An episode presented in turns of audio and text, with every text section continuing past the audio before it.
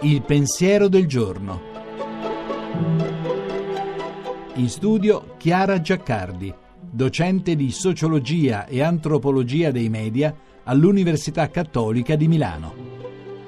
Se c'è una parola strapazzata, contesa e alla fine svuotata, oggi è libertà. Tutti la rivendicano o se ne fanno ambasciatori, scambiandola per l'assenza di vincoli. E poi Pasolini scriveva: Io so questo, che chi pretende la libertà poi non sa cosa farsene. Ci raccontano che è uguale a scelta e che più scelte abbiamo più siamo liberi, ma ogni scelta taglia, riduce le altre possibilità e così, paradossalmente, per essere liberi non possiamo mai scegliere niente che valga davvero. Non c'è niente di male nell'associare la libertà e la scelta, ma non può essere solo questione di quantità. E poi lo sappiamo bene, si può essere liberi anche attraversando ciò che non si è scelto. Quante volte da ciò che ha sviato i nostri progetti o frustrato i nostri desideri è scaturita una liberazione inattesa che ha spalancato orizzonti nuovi. C'è un'idea ben più entusiasmante di libertà, pensarla come la capacità di far esistere qualcosa che prima non c'era, di decidere cosa mettere al mondo e come prendersene cura. Siamo nati per incominciare, scriveva Anna Arendt. La libertà è positiva, decidere cosa far esistere e a cosa volere bene. È liberazione, un movimento che non finisce mai.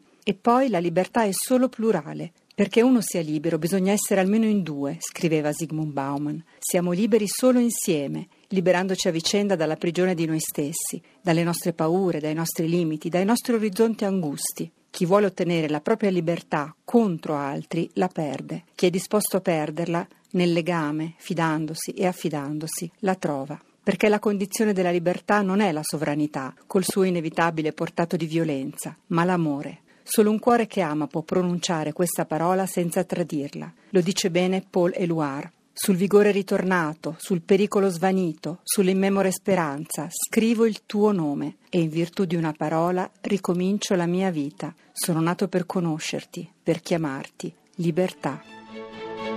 La trasmissione si può riascoltare e scaricare in podcast dal sito pensierodelgiorno.rai.it.